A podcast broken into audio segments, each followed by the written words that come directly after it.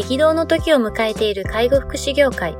ポッドキャスト介護福祉ビジネススクール松田光一のトップオブローカルは大手外資系アパレル会社のトップセールスマンから介護福祉事業経営者に転身した松田光一がこれからの介護福祉経営に求められるものについてお伝えしていきます。既存事業がうまくいかなくなってきた。今後の事業展開が不安などのお悩みを抱えている経営者の方。異業種から介護福祉業界への参入を考えている経営者の方。これからどんどん事業を拡大していこうと考えている経営者の方など、介護福祉ビジネスの入門から応用まで様々なステージの方に楽しんでいただける番組です。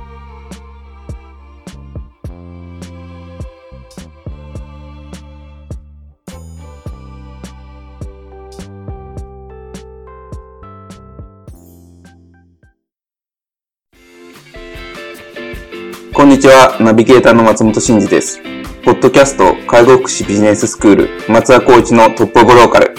トップオブローカルとは介護福祉事業において地域に密着し、地域に愛されることで地域のナンバーワンになることです。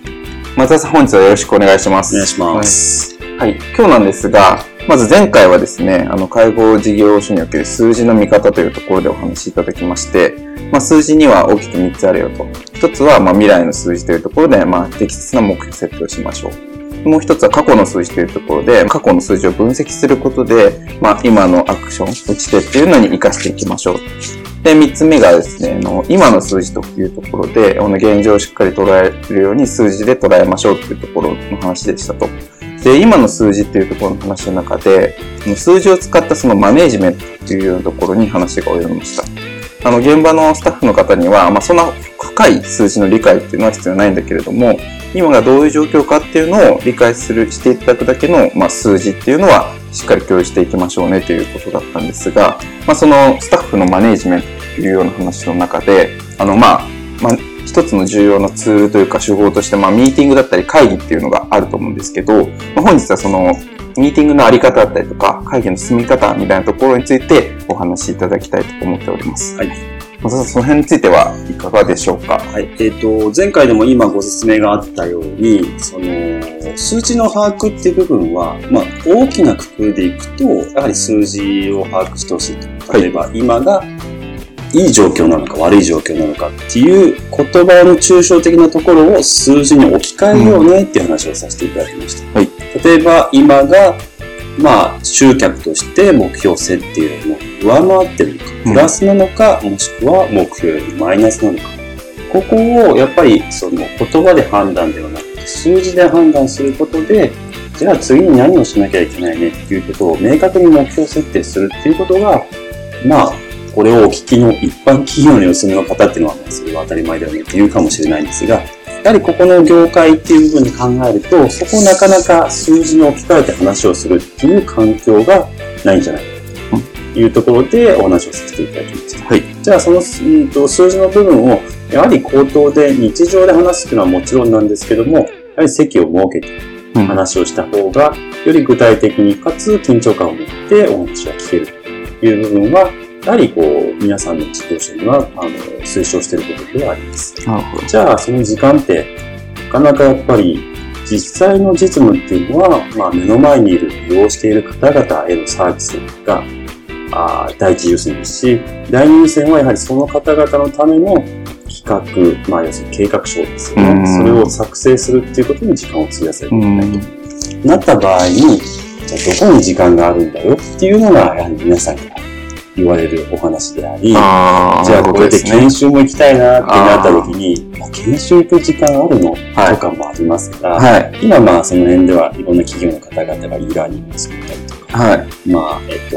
ネット環境で、まあ、セミナーができるような環境がある中で、うん、私が推奨してるそのミーティングっていう部分は、うん、こちらも数字に置き換えてるんですけど、時間の設定をするという。ああ、あらかじめその、ミーティングの時間を設定をしてしまうと。はい。ああの、私、まあ、弊社の一応仕組みっていうかやり方というのは、とにかく、まあ、セクションに分けて、はい、そのセクションに応じて、何週間に1回、何日の何時から何分までっていう時間を決めて、はい、責任者のクラスのミーティングであれば、はい。月に2回、各週ですね。うん2週間に1回。うん。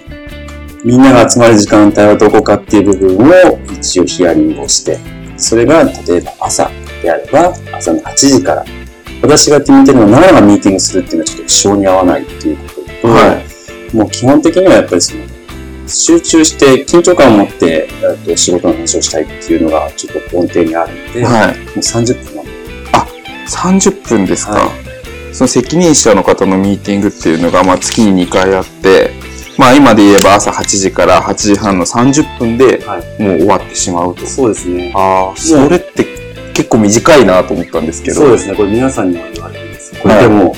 人間ってキャパシティってあるじゃないですか。はい。許容範囲はいこれを最初はちょっと溢れちゃうと、は慣れてくる。要するにコップの大きさって大きくなってきたり、小さくなってきたりするっていうのは、やっぱり仕事してる上で分かって、うんそれもやっぱり試しながら他のスタッフ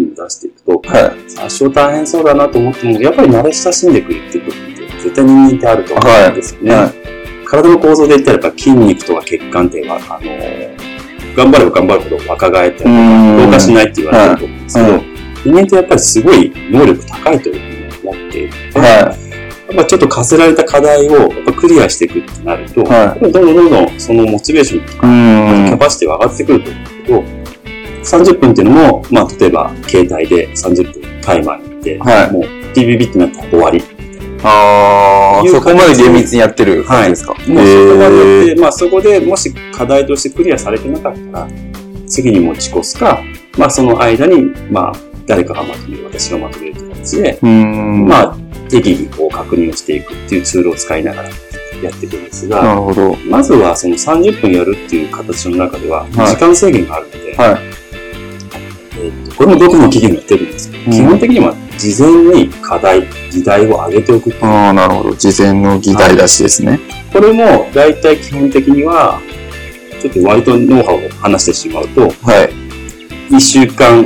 前からそれを提示書ですね。あー1日前とか2日前とかではなくて、考える時間、用意する時間っていうのを皆さんにも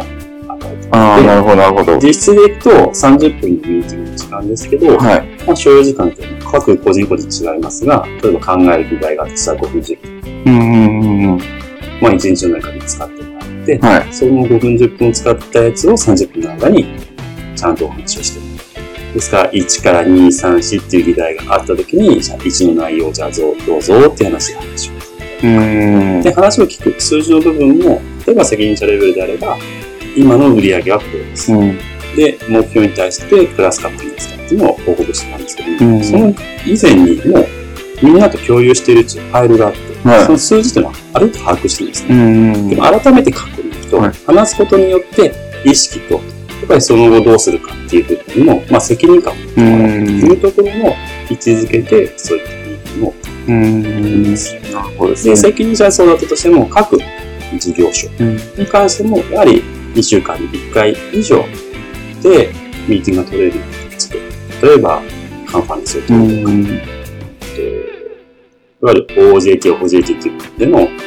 内部研修とか、うん。そういった部分も時間を区切って、スケジュールを最初に予定を組んでおいて、ブロックしておいて、もし変更が必要であれば、それを変更するという部分で、みんなで共有するツールで、うん。あ、予定が変わったんだな、という形で見てうん。まあ、何度も申し上げると、一般企業では普通のことなんですけども、まあ、そうですね。うんこれはを、まあ、介護福祉っていう部分ではあんまり落とし込まれてないというところを、まあ、シンプルに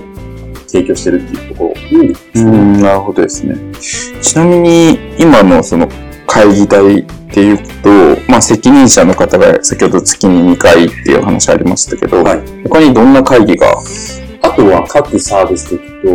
うんちょっとかっこいい言い方すると、戦略に、今の時代に合ってるサービスを提供しているか、みたいな議題と、はお客さんのニーズに応えてるかっていうい。はあはあはあとは自己評価みたいなところですよね。自己評価自分たちはできてると思うけど、お客さんたちはできてるって思ってくれてるかとか。あ。うん。あと危険な部分で言うと、まあ業界用語でヒヤリハットっていうんですはいかねはいはいはい。それがあったことに対して、実際こうだったよってういう話をするん。。まあそれはさ様々な時代も言えば切り込むんですけど、はで、その今のヒヤリハット部分は、まあ現場のスタッフ全員。で、戦略ってなると、例えば、うんそうですね。デイサービスで置き換えるんであれば、管理者、セガスをうん、うん、うん、就任系クラスの人たちと話をした。まあそこで立案していって、まあいわゆる PDCA ですけども、立案していって現場に落としてどうかな、こうしていこうっていう方針を決めたらスタートする。その繰り返し。ああ、なるほどですね。はい、やってるなるほどですね。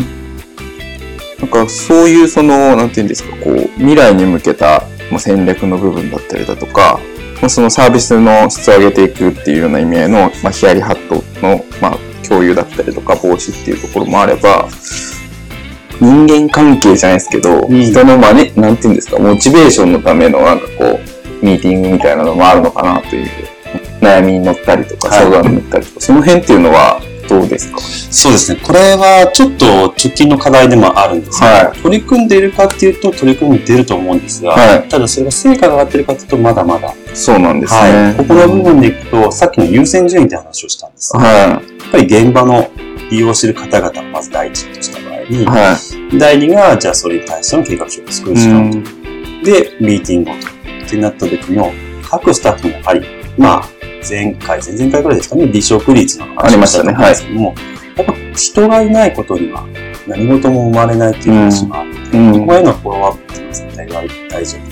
というところで、今は、ちょっと、あと、OJT の外部の方々へのセミナーを受ける、もしくは入ってもらうとかっていう部分で、ちょっと試行錯誤ですけども、対策をしているああ、なるほどです今ね。現状で言ったらそこは、まあ、例えば企業間で言ったら50人以上だったら産業医入れれるかあありますよねあの、メンタルチェックみたいなところ。ああいった部分に紐づいたところで、ちょっといろいろとおトライしようというふうに今考えているので、またここは結果は、またこの、ポッドキャストの中でお伝えしていきたいと思います。なるほどですね。はいその辺取り組みはちょっとこれからっていう感じって感じですね。なるほどですね。わかりました。ミーティングに臨む事前準備みたいなところありましたけど、まあ、その辺っていうのはもう割とスタッフというか、せあの職員の方たちってみんなしっかりやってくるっていうような感じですか？そうですね。あのー、もちろんさっき言ったように30分という時間の中で、はまあ、司会進行ってなると、その責任者のクラスは私が司会進行させていただくので、はい。大体まあ、うん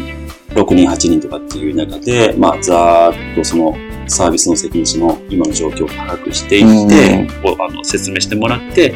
あと議題に対してどうだったっていう部分うんでいくっていう形になるので、はい。間違いなくその部分で準備している流れで、あの挑んでいただいていると思います。ああ、なるほどですね。やっぱこう、先、先ほど挑むっていう、あの、表現ありましたけど、はいまあ、それぐらいその緊張感だったりだとか、集中して、あの、30分っていう時間を有意義なものにするっていうことですよね。あのー自分自身のその、もともとが外資系のアパレル企業にいた時のマネージメントをした時、やはり、マネージメントのその部会があってですね、はいはい。もうすごい大きな円卓の 各都市の人たちがいて、ああ、そっか。社長、はまあ外人だったりとかするわけですよね。はでも、いわゆるアジェンダっていう議題が出てきていて、はいはい実践に追加されて、それに対してもう必死に用意してるわけですい。ああ、なるほど。もう政治家の答弁と同じです、ね。言われたらこれを言おう。ああ、はい。そういう緊張感が持ってきて、はいそれがちょっとなんとなく自分の中では、まあプレッシャーではありましたけど、結構居心地が良かったです。効率的だったというか、はまあ性格的なものはあると思うんですけい。ど、はやっぱりこう、ぐだぐだ話してもしょうがない。い。うん。だったらパパパパ言われて当てていって、それに対してもし人は価値として提案したいので、その人の力量ではい。言ってくればいいんですうよ。ん。言わなかったの、それでもう成果として、ああ、あいつは言わないんだなっていう環境の中で。育ってきたのもあったので、なるほど。まあその辺のギャップっていうのはこのいった業界にはまあちょっとあったんですけど、はいそれはやっぱり教えないっていう環境も良くないのうで、ん。まあこういう形で今トライアングしていってますけど、今のところは自分にとっては、まあみんなにとってっていう部分も含めていくと、うーんと、旧大点を与えて。おー、なるほど。最初はやっぱなかなか難しいところありましたかその会議っていう部分。はいがどこまでっていうところなんですけど、はい弊社の場合で、えー、なんで申し訳ない申し訳ないんですけど、あの、割と一般企業を勤めて、この業界に入ってて転職してきたっていうのが割と責任者の方するので、いわああ、なるほど。ゆるその会議っていう部分に慣れてたりとか、はいはいはい。一般企業っていうのはこんなものだねみたいな感じを分かってる中で、この業界に来たので、ああ、まあ、松尾さんがやっていることは、あ、こんな感じなんだっていう理解は多少は。ああ、なるほど、なただそ。の、ずーっと介護畑にいた方、福祉畑にいた方ってなると、そんな時間するよりも、利用者さんの時間に割いた方がいいとか。っていう話になった時に、もう、論点はもう数字の置き換えですね。うんじゃあそれはな、どれぐらい時間が必要なの？うん。でも僕たちのこの考える、この方針っていうのは、未来のこのために、この30分が必要なんだね。っていう話を私はさせてもらう。ああ、ですねなるほど、なるほど。まあそうすると、どこが一番いいのかっていう互いに歩むという形の一番の落としどころについて、じゃあ30分って言ったけど15分にする。その代わりそっちも15分短縮してねとかっていうような話し合いのもとをやっぱり構築していかないと、あまあ仕事とはなりたい。先ほど言ったように人があってのんやっぱ仕事う。なんので、うん。やっぱいるスタッフのやっぱりモチベーションと、その就業環境、労務環境っていうのは改善するのも会社の役目でもあるし、責任でもあるので、うん。そこをまあ、いやいや、会社が言ったからやりなさいよではなくて、うん。会社としてはこういう考え方で、あなたの気持ちはどうかとうんいう上で、やはり最終的にはそこのお人し力を決めてスタートして。あとまあ、それがもし、まあ難しいとか、あなかなかあの適用しなくなれば、もう一度改善するっていう考え方で進めていくし、でうん。どこに失敗とかっていうのは感じたことああ、なるほどですね。あわかりました。まあ、その利用者さんに向き合う、そのいわゆるサービスを提供する時間の使い方の部分と、あとはまあ、とはいってもみんなでこう、未来に向けて、こう、頭をこう巡らせるっていう、この会議の時間っていうところのバランスが大事っていうことですよね。ちなみにその、あの、こうなんていうんですか、介護事業所としてのこう、まあ、福祉もそうですけど、はいこう、やっぱりこう、オリジナル、オリジナリティが出るのって本当にその、